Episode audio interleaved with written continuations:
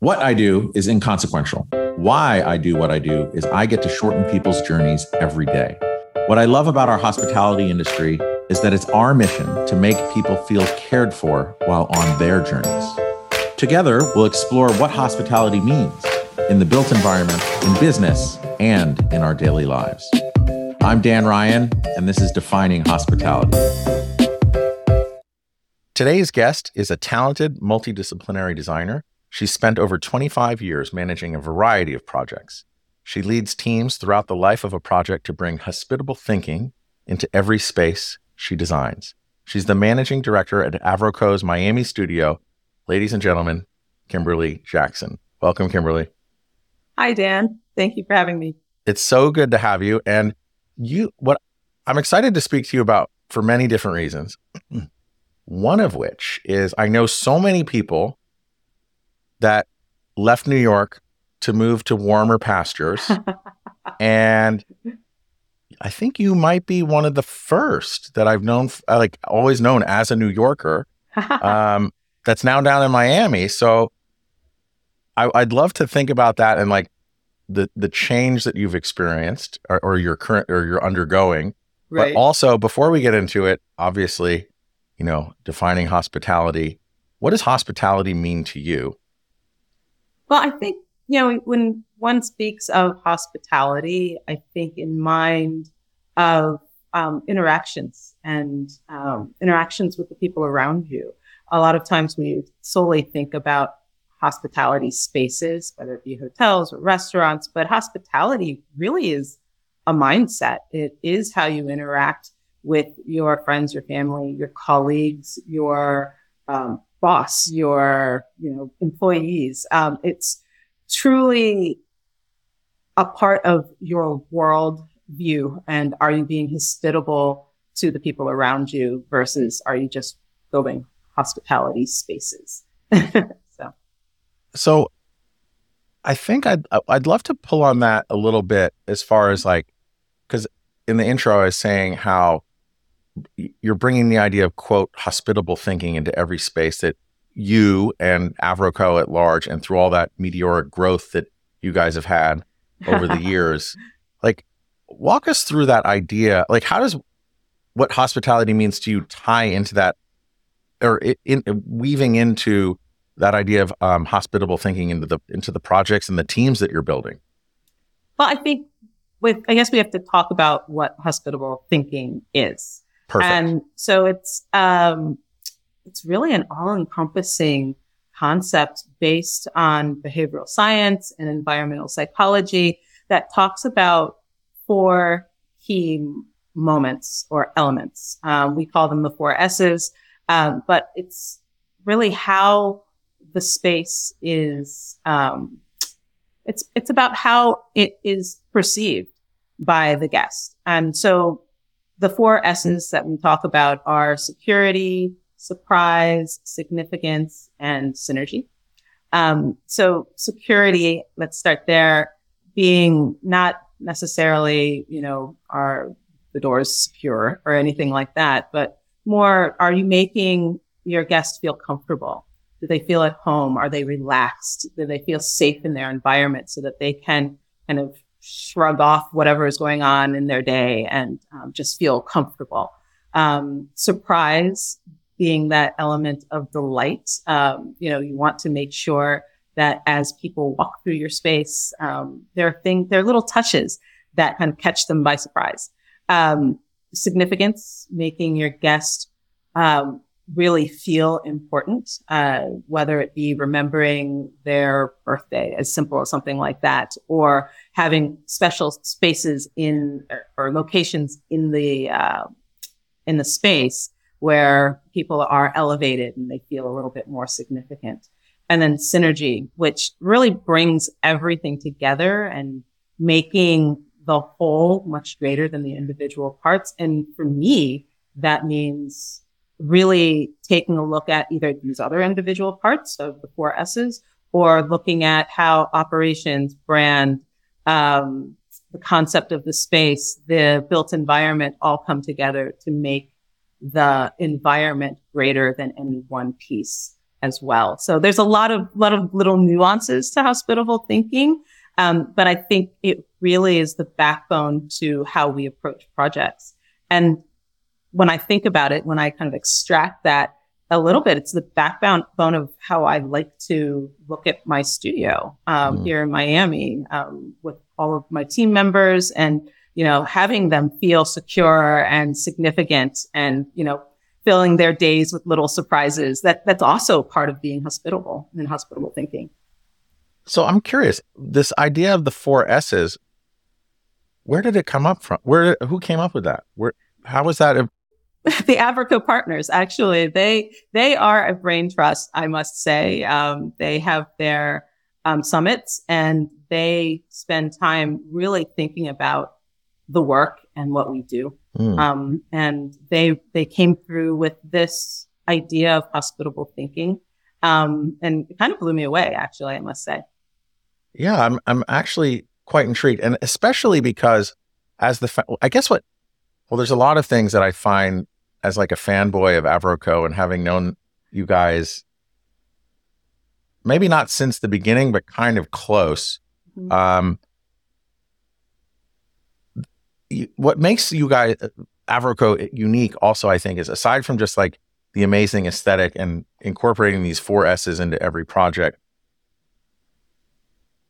AvroKO is also owner operator in a lot of different restaurants and bars. So it's like, and, and it's, almost as if they're they're investing, and I say they, you guys are investing your blood, sweat, tears, and capital into creating these laboratories of hospitality. And it's interesting that those four S's were kind of have distilled to the top of them, so to speak. And um, as you were recounting security, surprise, significance, and synergy, I'm, I was, my brain was just going back to all of the different places, AvroKO restaurants that, and bars that I've been to, and just really thinking about each of those. And I was like, oh, wow, they do check the boxes on all of on all the pro on, on on all the on all the um on all the spaces. I think that you know I, I think because there is the background of of ownership and operations, um, a lot of this kind of was distilled from that as well. Mm. Um, just understanding the guests in a different way than um, just designing the spaces, but really thinking about hospitality, hospitality as a whole. Um, you know, from the design to, or even before that, from location to design to, um, you know, planning to operations, um, to really just taking ownership of the space. And as we were talking about all of those, I, for some reason, my brain keeps going back to public. Yeah. Because I feel like that, well, all of the places that I've been to, and I think I've been to almost all of them, all of that is resonating with me in a major way. But, but as I'm thinking about, like, I've had some just incredible memories at Public in particular, and it does check all of those boxes. And it's interesting how, not just from the built environment, that they're incorporating those four S's, but also I'd love to hear about, and I'm very intrigued by how you're doing that as you guys expand, because, you know, obviously New York, San Francisco, now you're down in Miami where else are you? And like, how are you taking those four S's into your places of work? We're also in London and oh, we're also in Bangkok. Oh, um, wow. um, so we're we five studios now, um, all over the world. So we cover we cover pretty much every corner of the world at this point in time, which is wonderful. Um, but I think each studio has its own managing director, and we action um, these items in our own studios in different ways. Although we are still a part, each of us a part of the whole. Um, you know, all the managing directors talk all the time. We, um, you know, we actually become fairly close over the years. I've known some of these guys for 11 years. So, um, you know, we've all kind of come up with AvroKO, a bunch of us. Um, so each of us really takes these ideas and, like I said, actions them a little bit differently in each studio, but we want to make sure that the culture of AvroKO really is hospitable. Mm. Um, that's one of our main tenants in our kind of cultural manifesto, if I must say, um, is, is we are hospitable. Um, and this is, these are little pieces of what that means. And aside from being hospitable as a team and a group in all the different, in the five different offices, it's manifesting in its, in a way of, you know, winning design firm of the year, working on all these incredible projects. And it seems like you're the, le- I don't know. I just, when I walk into an AvroKO space, I'm like, oh, is this AvroKO? right? There's like a there's a feeling of it, but it's not. But it's but it's also so varied. So yeah, is there a, like how is there a methodology or it just kind of happens where those four S's get incorporated not just into the teams and the offices that you're building, but also into the projects? Like, is there a is there a thread that ties them all together? I think I mean, obviously, each of the studios have their regional variations. Um, a project out of Bangkok is not necessarily going to look exactly the same as a project out of Miami or New York, for that matter. Um, but at the same time, because AvroKO has really come from this operational side as well as the design side, um, we do think about these, whether it's consciously at the top of our mind saying, okay, here are the four S's. We need to make sure we're doing that. Or just out of uh, a method of trying to create spaces mm. that are hospitable. And I think this foundation is there. But if you're truly thinking about your guest in a manner to be the most hospitable, some of this comes naturally. I think in li- uh, hearing you say that and thinking about my experiences of being in an AvroKO hotel or restaurant, okay, I get the security, I get the significance, I get the synergy, but I do think somehow you guys are really excellent at incorporating that idea of surprise.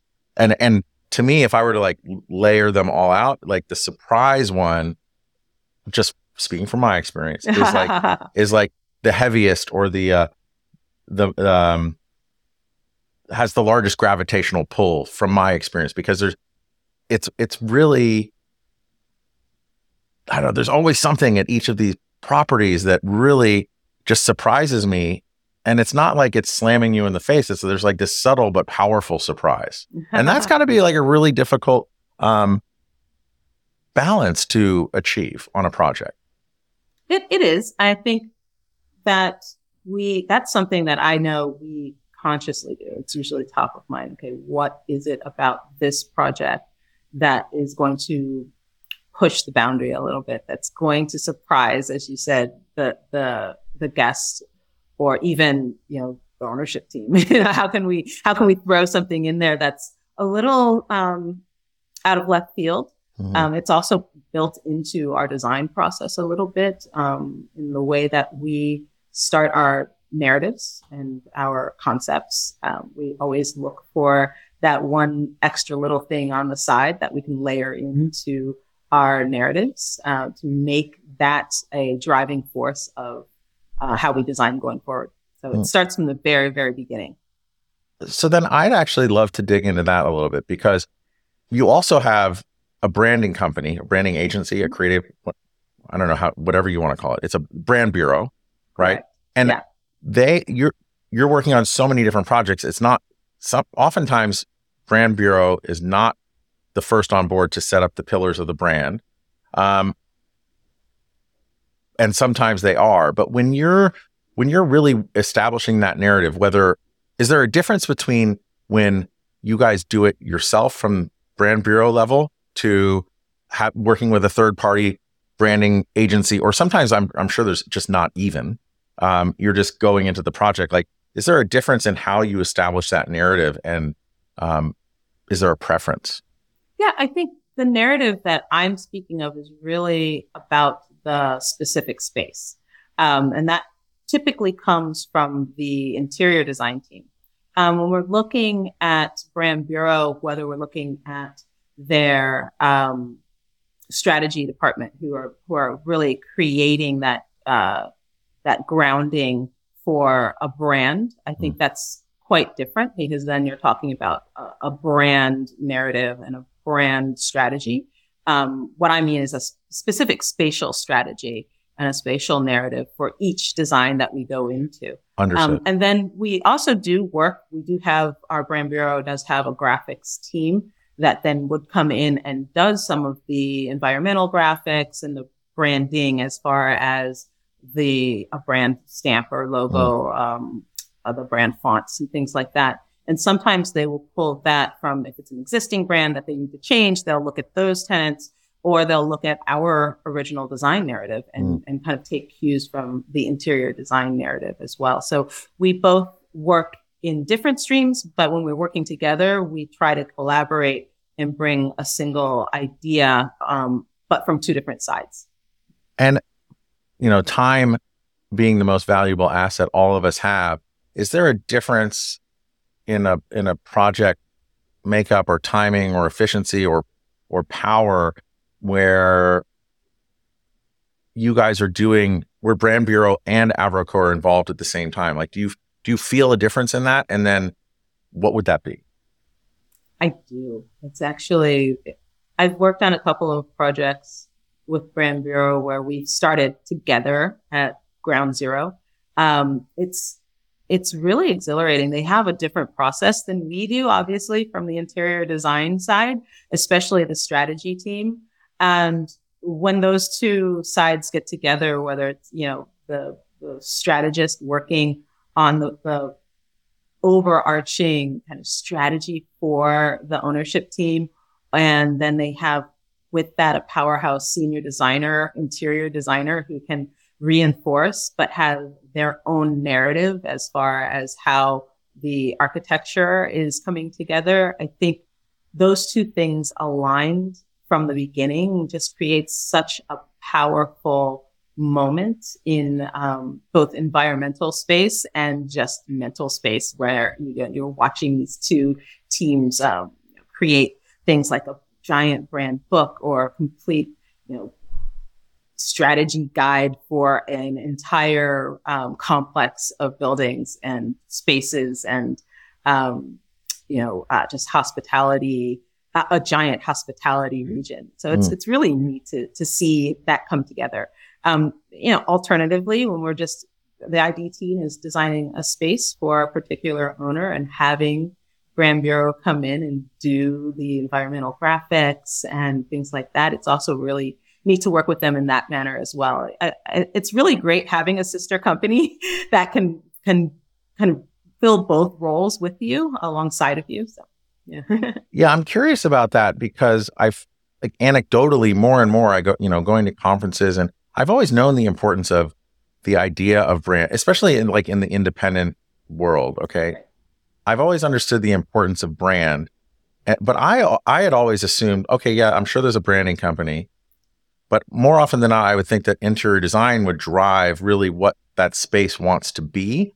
But I've been hearing more and more success stories of ownership groups in the independent space who bring on a branding agency at the very beginning to just really set it up and create those the pillars and like the super high level um the top of the pyramid if you will about what's trying to um be accomplished. And then that disseminates amongst architecture interior design um i don't know kitchen uh, from kitchen equipment to just mechanical elect like it just rolls all downhill and creates like a a, a more co well, what I would think would be from what I've been hearing and how people have been waxing on and on about it, just a more um, aligned experience from from the beginning. Well, I think that depends on the type of space you're crafting.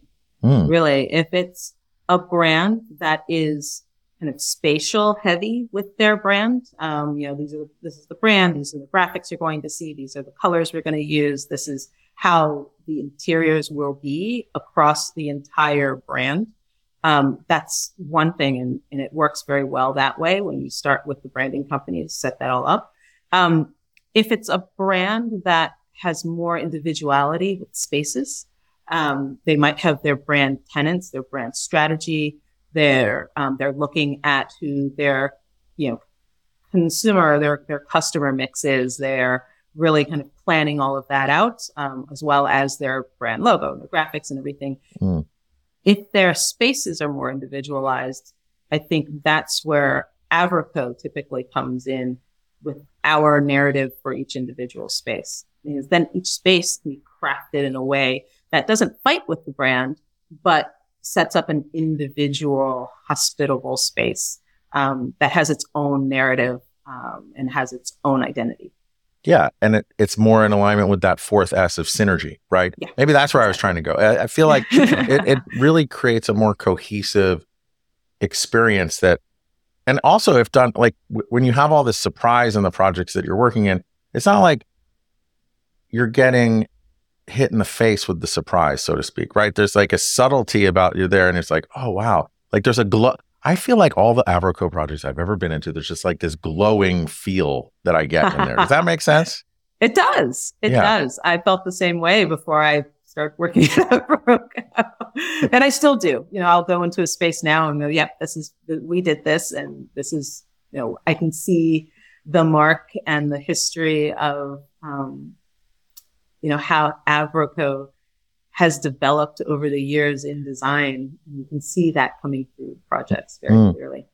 Well, I, I've also heard you say a couple of times, um, talking about the team and just as you're growing into these five different offices, I would assume re- recruiting and finding people to join your team in all the different in the different in the five different cities. It must be challenging to find the right kind of person that kind that can embrace those four S's and hospitable thinking. It's kind of like that Danny Meyer, the um, what does he call it? The hospitality quotient, right? There's a. I'm I'm curious. How do you, as, as you're recruiting and growing, how do you re- find and attract those people that you have those synergies with? it takes a lot of effort. I just um, went through a recruiting effort here in Miami just recently. And, you know, it, it is remarkable. There actually are really good candidates out there. Um, and, you know, finding them, making sure they've got that hospitality um, drive. That's Mhm. one thing. You know, are they driven to really um, be hospitable um, through, through their work and through their interconnections with the team? Uh, that's really important to me. And so it takes a little bunch of interviewing and a bunch of portfolio rustling, but there there are really good candidates out there who have come through school seeing hospitality firms, you know, putting out such amazing projects. Um, Mhm. I'm not just going to say AvroKO. There are other there are other firms out there putting out great projects too, but um, you know, I think it's inspiring to that next generation seeing projects come forth that are just you know um, make people feel special, significant Hmm. and um, that then you know breeds a different type of designer who really want to focus on hospitality. so I've also, and I've heard you say it in your, just now, like being special and significant. And you said earlier, this kind of, it's not as, not a zero sum game, but really like the whole is greater than the sum of the parts. And I think that's a very difficult balance to attract, achieve, maintain, and grow into. Um, having been in New York, and I'm sure you visited other offices of uh, or other offices of AvroKO as well. What's the most exciting part about building the team and infrastructure that you're experiencing in Miami? Um, you know, the most exciting part really is, uh, I guess, seeing the joy in people to um, when they truly kind of embrace being a part of AvroKO, which usually happens right away, which is good. Um, but it's really exciting to inspire the next generation of AvroKO designers, senior designer, you know, the next gen of the senior designers, the design directors, the managing directors of the world are, you know, people in our studios right now. And that's exciting to be able to mentor and um, help foster them. And for you personally, how do you deal with the humidity? well, I I went to high school in New Orleans and I swore I was never going to deal with the humidity again. And here I am. Oh my gosh. What, where'd you go wrong? I know exactly. I think um, spending 20 years of New York winters is mm. kind of like, yeah, maybe I can deal with the humidity a little bit more. Yeah.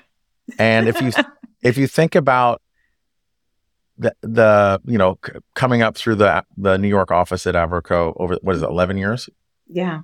Um what do you miss most about the mothership in New York? Uh, the people. The people. You know, um, luckily, we all stay in touch. Um, the the offices, as I mentioned earlier, are really interconnected, and of course, with Miami and New York being in the same time zone, we are very interconnected. Um, with our, I mean, our global team is still in New York, um, so our technical direction, our um, finance team, our HR team, they're all in New York. Um, and so we talk all the time, uh, which is great. But yes, there's some, you know, individual folks who I kind of came up with in AvroKO are still back in New York. So, mm. And then how, how often are you getting up there? And are other people looking to escape from New York to come down, like in the depths of winter, to get some remote work done? Yes. I've had a couple of requests, yes, and definitely um, we've had some visits uh, by by some like our our RC RC team um, have come down to do visits. You know, business, which is great, but also uh, they cho- choose the timing of their visits very carefully. So I get more visits between December and February than I typically do any other time of the year. Uh, but um, but no, they, people are coming down to to say hello, and I get up to New York at least a couple of times a year. Um, if not for conferences and then to stop by the studio uh, just to go up and um, we have our associate summit up in New York and things like that. So I, mm. I do get to go up, go back up and say hello and wander around the city for a couple of days. Wonderful. Yeah. you gotta get, you gotta get plugged in back up there in the cold. Um, that usually is not during the winter. Oh, okay. Hopefully not in the summer either, because then you can't, oh, get, you that can't too. escape. Yeah. yeah. Um, so one other thing that I've noticed about you in particular is we're also busy. Our everyone's most valuable asset is the time that they have in the in the day outside of sleeping, right? And we have right. to be very intentional about how we allocate our efforts there. So obviously, mm-hmm. you've moved to Florida, you're building an office and a great team and working on really cool projects, some of which, or many of which you can't talk about because they're like being birthed right now, so to speak. Right. But I was also struck, not surprised, but struck because I know it must take a lot of time and you really believe in this. But um, tell us about HDAC, the Hospitality ah. Design Action Council, because I think you were, you were like one of the founding charter leaders of it. And what drew you to it? Like, how do you like? And it's a really gr- it's a really awesome group of people. And like, what drew you to that? And like, as busy as you are? You know, it's interesting. It, I, you know, everybody's busy, right? Um, but HDAC, the Hospitality Diversity Action Council, um, it was started as a group of individuals who we, there was one particular person, uh, Stacy Shoemaker, who reached out to many um, in the industry in hospitality who and she wanted to start this council. Um, there was a small core group of us that really we just started meeting and talking about how we could better the efforts um, in the hospitality industry of you know creating a more diverse in- industry for everybody at all levels and it just grew from there. Um, you know, I am on the board of that. There are several board members. We've expanded quite a bit. We started a membership um, committee. We've got a mentorship committee. We've got all sorts of things going on um, to really get our uh, nonprofit organization set up so mm. that we can really launch this to the world. We've been doing events at um, HD Expo and BDNY. Um, you know, we've been we've been doing talks and panels and things like that just to bring more attention to the idea of having a more diverse hospitality industry, which is it's really important. Um, I know there's a lot going on in the news right now about you know DEI and kind of pushed back against DEI efforts and things like that. But I think this is something that's incredibly important for our industry. Um, just in the in the way that we need to have a diverse industry in order to create more diverse and um, hospitable. I'll stick that word under there again. Hospitable spaces. Um, mm. The more diverse we are, the more diverse people feel comfortable in our spaces because um, we can craft what makes more people feel comfortable. And I'd also say that embracing diversity or giving your headspace for diversity in anything racial, religious, yeah, exactly. um, economic, mm-hmm. age related. Mm-hmm. It goes back to what you were saying a couple of times where it's that idea that the whole is greater than the sum of the parts. And I think that's really what it's all about because if as humans we have such a varied like we're all human but we have such a varied life experience that we can all learn from it. I, I, and again, that's also one of the reasons why I love doing this podcast because I get to talk to like really incredible people from every different kind of walk of life and and I don't know, it just make it like as a curious human, it just it rounds out my life experience that I can share with my kids and friends and family. Yeah. And um, I think just allocating more time to thinking about that um, and giving space to that is it's huge and it will only pay dividends for everyone. What's really exciting about HDAC is that it's not just uh, council of designers. It's not focused on one part of the industry, as in you know interior design, which is where I kind of live, breathe, and work. But it's also made up of people who are investors. It's made up of people who are are owners. Um, they have their own hospitality groups. Um, you know, there are, uh, yeah, it's just hospitality as an industry as a whole, you know, right. encompassing all aspects of the hospitality industry, um, not just one section of it. Um, and so to have all of these diverse voices in um, all sectors of the industry is really amazing to understand the different challenges each sector has. And it actually makes me a better person within the hospitality industry because I actually understand a bit more about you know what this challenge is over here and what that challenge is over there. Um, I think it's a great group of people to kind of put together and to know. And I'm I'm glad you mentioned Stacy's name, Stacy Shoemaker uh, Rawn, because I just want to also give her a shout out because she's awesome. She really saved me last week. We I was at the um the HD Summit up in Vail. I was supposed to lead a group of skiers, um, as I do many years. But I woke up at like two in the morning, being up at high altitude. I couldn't think. My brain, it felt like an ice pick was going through. Um, I was lying down on the on the bathroom floor, just getting cold, like trying to get cool. But yeah. I wasn't sick. I was just extremely dehydrated. So I let someone know I couldn't lead. I let Keisha know, and then somehow Stacy heard about it, and she texted me a mobile IV nurse company person who basically came to my room oh, and poked me full of like saline and vitamin B and all this other stuff. And then I was like a rock star for the rest of the night. But she really made me feel very comfortable and kind of helped me save that trip. So I just want to give Stacy a, a huge shout out. She really helped helped out a man in need. Oh, that's awesome. when you think about the uh, the idea of, I'll, I'll, dig into some more of those S's that we didn't talk about so much. Sure. Maybe like um, the idea of synergy and security. Mm-hmm. Um, really being, I guess, making other, everyone feel comfortable and then finding synergy. What's a good example of a project that you've worked on in the past that kind of brings those fr- front and center that I, I, could put photos up or but like what was it about those two the security and the synergy that you think can be experienced in the built environment?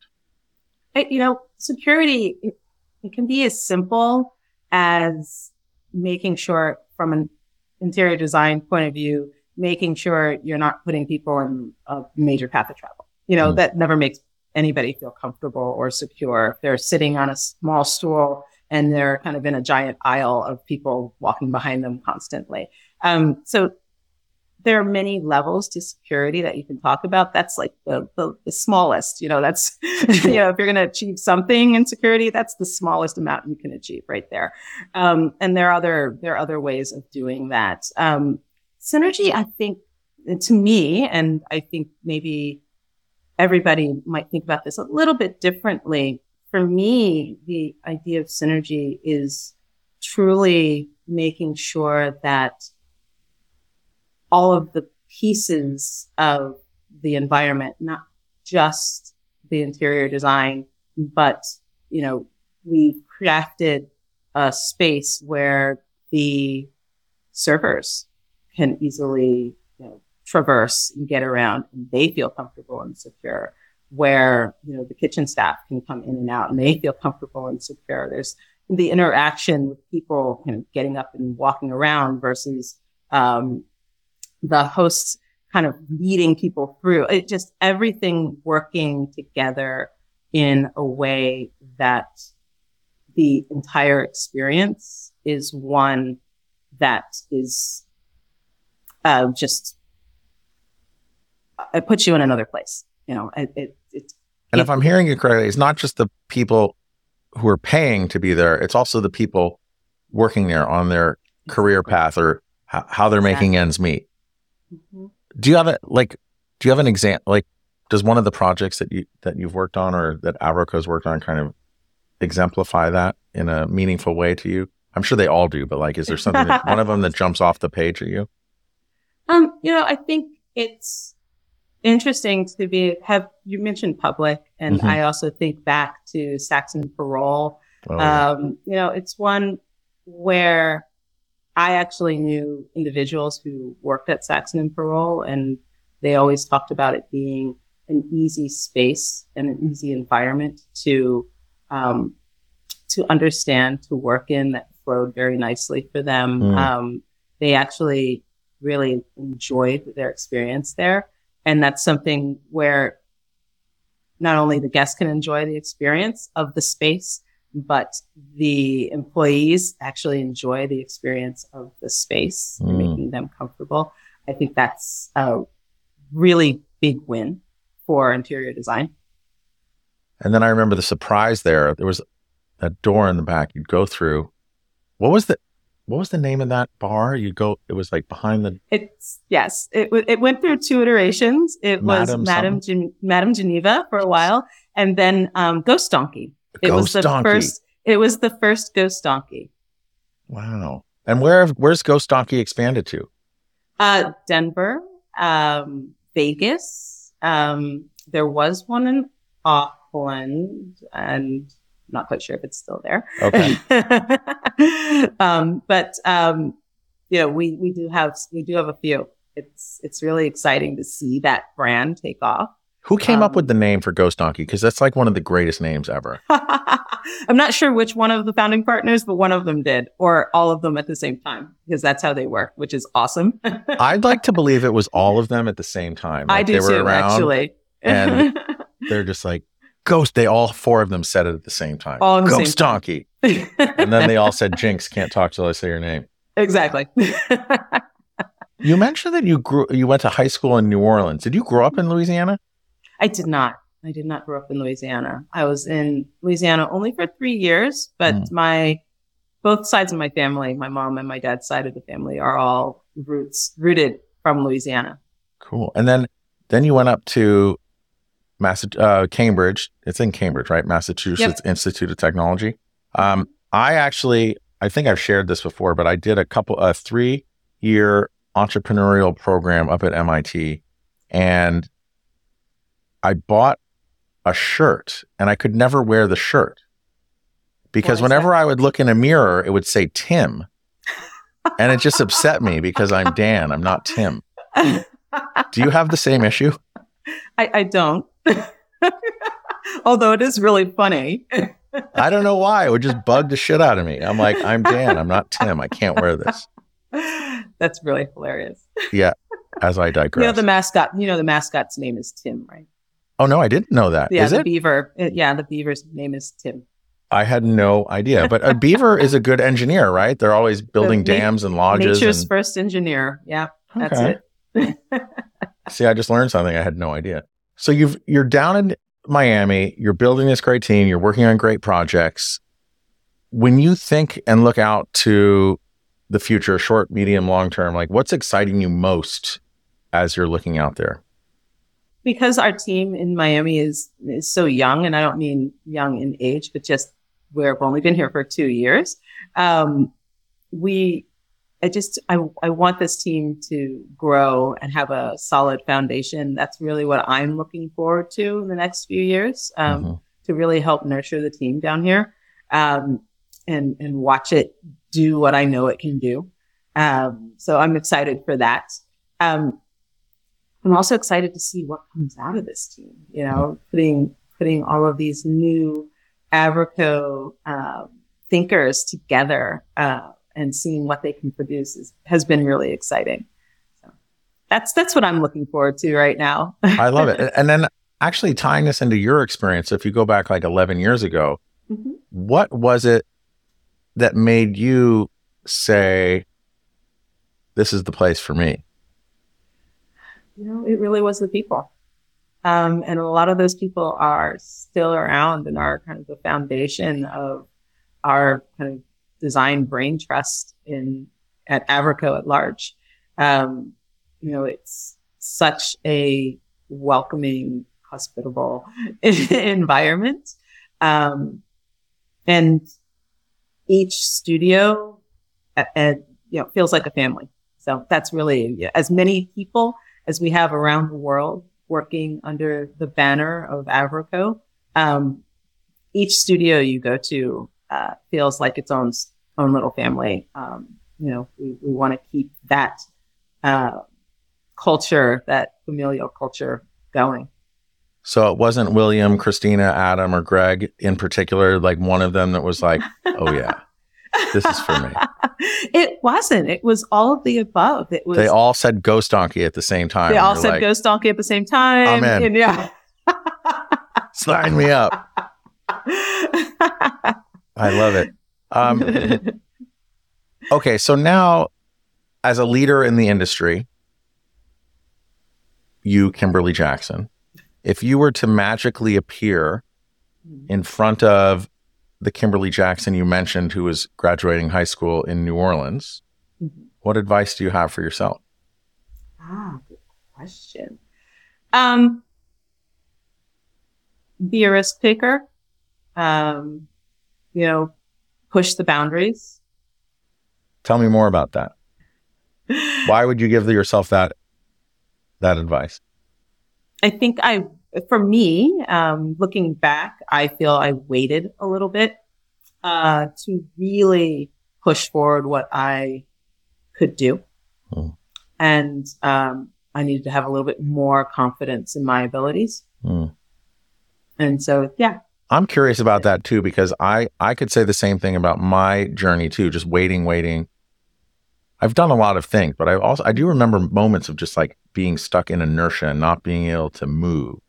Um, what was the voice or the the clarion moment that helped you kick off those like concrete shoes or whatever you were wearing, whatever you felt like that anchor was that was holding you back? What what what, what was it? Part of it was, I think, realizing that I could have a voice and that I didn't have to kind of be on the sideline.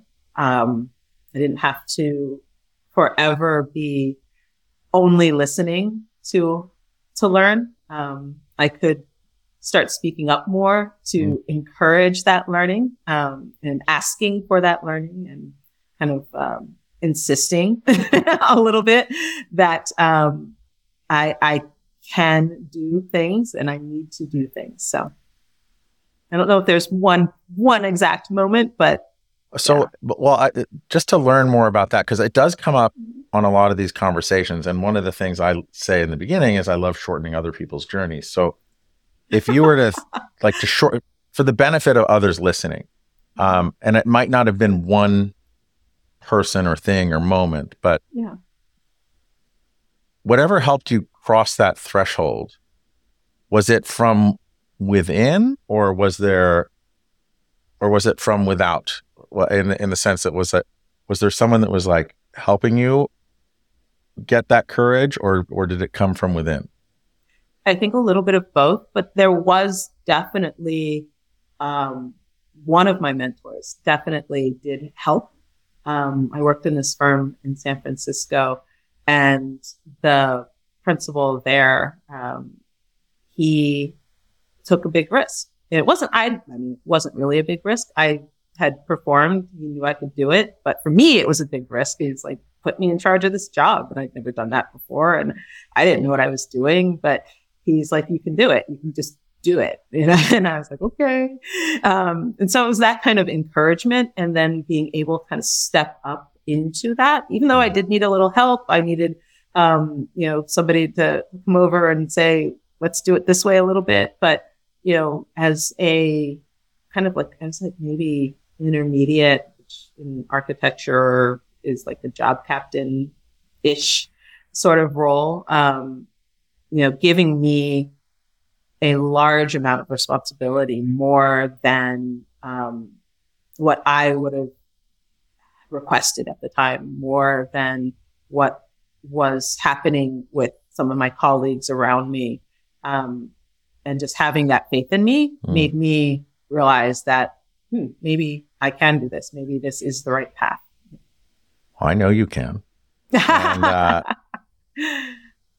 and then so two part question, uh, like a little follow up on that one. If you do you want to give that mentor a shout out? Like who was that? Sure. It was Mike McCall. Mike McCall. Okay. yeah, from McCall Design Group, which no longer exists. He retired, but um, yeah, he was he was definitely one of my uh, strongest mentors. Uh, Wonderful. When I was an up and coming architect. and then, actually, I have two more follow ups onto that one. Um, how are you taking that experience of someone like kind of helping nudge you in a certain direction how are you doing that and how are you paying that forward to the team that you're building now you know i think you do have to take a little bit of a risk with people that you see are developing but may need just a little bit of a push mm-hmm. um, you, you, obviously you'll you'll help mentor them you'll watch them you make sure that they're not drowning but you do have to take that bit of a risk and, and kind of not throw them in the deep end, but kind of take them with you into the deep end um, so that they can start to, you know, swim on their own. Um, or maybe throw them in with just one swimming. Yeah, on one arm. one. Yeah, one arm. keep, keep their, their mouth up towards their, their the arm with the swimming on it. Exactly. Exactly. So it's like a, it's a gentle nudge out of the nest, so to speak. Exactly. Mm-hmm. And then at the same time, still being there to, like I said, help mentor or, you know, help problem solve. Um, or even sometimes they find out that that's not quite what they really wanted mm. when you do that, which actually I think helps them as well. Um, mm. It allows them to see clarity in their goals, um, to kind of, to, you know, just map out their path mm. in a better way.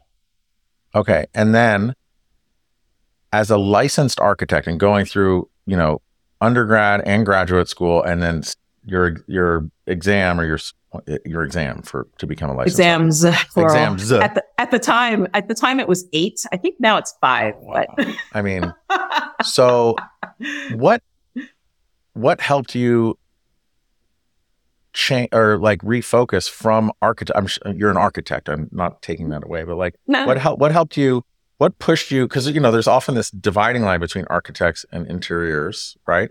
What pushed you or pulled you into what pulled you into uh, interior design and then specifically hospitality and is keeping you here? Um, well that's a two part question i can really go into. Um, i think with architecture one of the things that AvroKO really um, thrives on mm-hmm. is the interaction between interior designs, design and architecture. I mean, AvroKO, two of the founding partners are architects. Um, they aren't interior designers. Um, and a good portion of the AvroKO team is made of people who study architecture as opposed to interior design. We don't, in the course of a project, distinguish between the two. Um, you know, architects, interior designers work alongside of each other. We're all designers. We're all senior designers. We're, you know, we, we don't make that distinction, um, in our day to day work life. But I think the integration of both makes AvroKO's work stronger. Um, some people are more versed in technical stuff. More, some people are more versed in FF&E and, um, you know, picking fabrics and things like that, that I wasn't necessarily educated on specifically, mm. but we get to the same place and we're educating each other. And, um, I think that makes for stronger designs so that each person in the studio can now do much more than they could coming in with one discipline or the other. And I think that's really important to the work that we do. Um, as far as hospitality, yeah, I actually worked in a hotel in high school. Um, in again, New Orleans. Uh, in New Orleans. Is it still around? Have we heard it is, it? It is still around. It's still there. It was a big giant, has a big flag on it. um, I was in a program uh, for students who wanted to uh, be in the hospitality industry. And at the time, my family history, my dad uh, owned and operated uh, several restaurants. So I was already had a bit of hospitality industry background. Um, and I wanted to check out what this whole hotel industry was about uh, as a high schooler.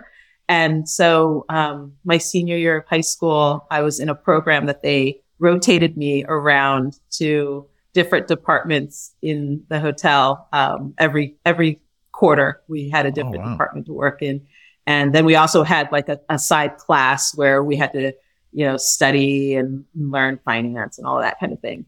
Um, and it intrigued me. It was really awesome. Um, and then I put that aside to go to college and grad school and everything else in between. Um, and then at the end of that, at some point in New York, I took a bit of a break and helped out a friend who um, was actually ill but owned a bar and ended up helping her manage her bar for a couple of years. And so I've had all these little industry, you know, wades into the other side of the industry um, right before I came to AvroKO. so. um, and that's another thing that just fascinates me about hotels. If you look at them as a platform, they have so many different channels of business, and by virtue of that experience within them, from gift shop to front desk to, you know, the pool or or recreation or there's always restaurants there's so many yeah. things that you can do and experience and but all in serving others mm-hmm. and meeting others where they are at that moment and exactly. i think um i'm glad you came back um kimberly if people wanted to learn more about you the team you're building in miami or AvroKO in general um, what's the best way for them to get in touch um, for me i think it's my linkedin um, which is the easiest way. Um, for AvroKO in general, which is always, we're always looking for people to reach out to AvroKO. Um, you know, we, we love hearing from folks. We love hearing from, from potential employees. Um, I think the best way would be either LinkedIn or Instagram. Follow us on Instagram. Um, you know, Great. Like our feed. And we'll put all that in there. And as you were talking, I was just looking at like the founding partners and leadership team page. Uh huh when did Tori go to San Francisco and become the managing director? I missed the whole memo. She's awesome. She's been there for um, maybe a couple of years now. Wow. Maybe or maybe I knew that and forgot. Or is it Alzheimer's? Maybe just over a year. Oh, wow. I didn't know she was out there. Anyway, that's exciting. I got to reach out to her. Um, well, this has been super wonderful for me. And um, I'm just so glad and honored that you dedicated some of your time to this and sharing your story and experience. And um, I can't wait to see what you're up to and and how that team just continues to grow under um, under your guidance. So thank you so much, Kimberly, for your time and your story. Well, thank you, Dan. It's been a pleasure. And thank you to all the listeners because without you tuning in every week, we wouldn't be here talking to Kimberly and learning from her experience. So, um, one plus one equals five. The whole is greater than the sum of the parts. And Kimberly, thank you so much for for sharing.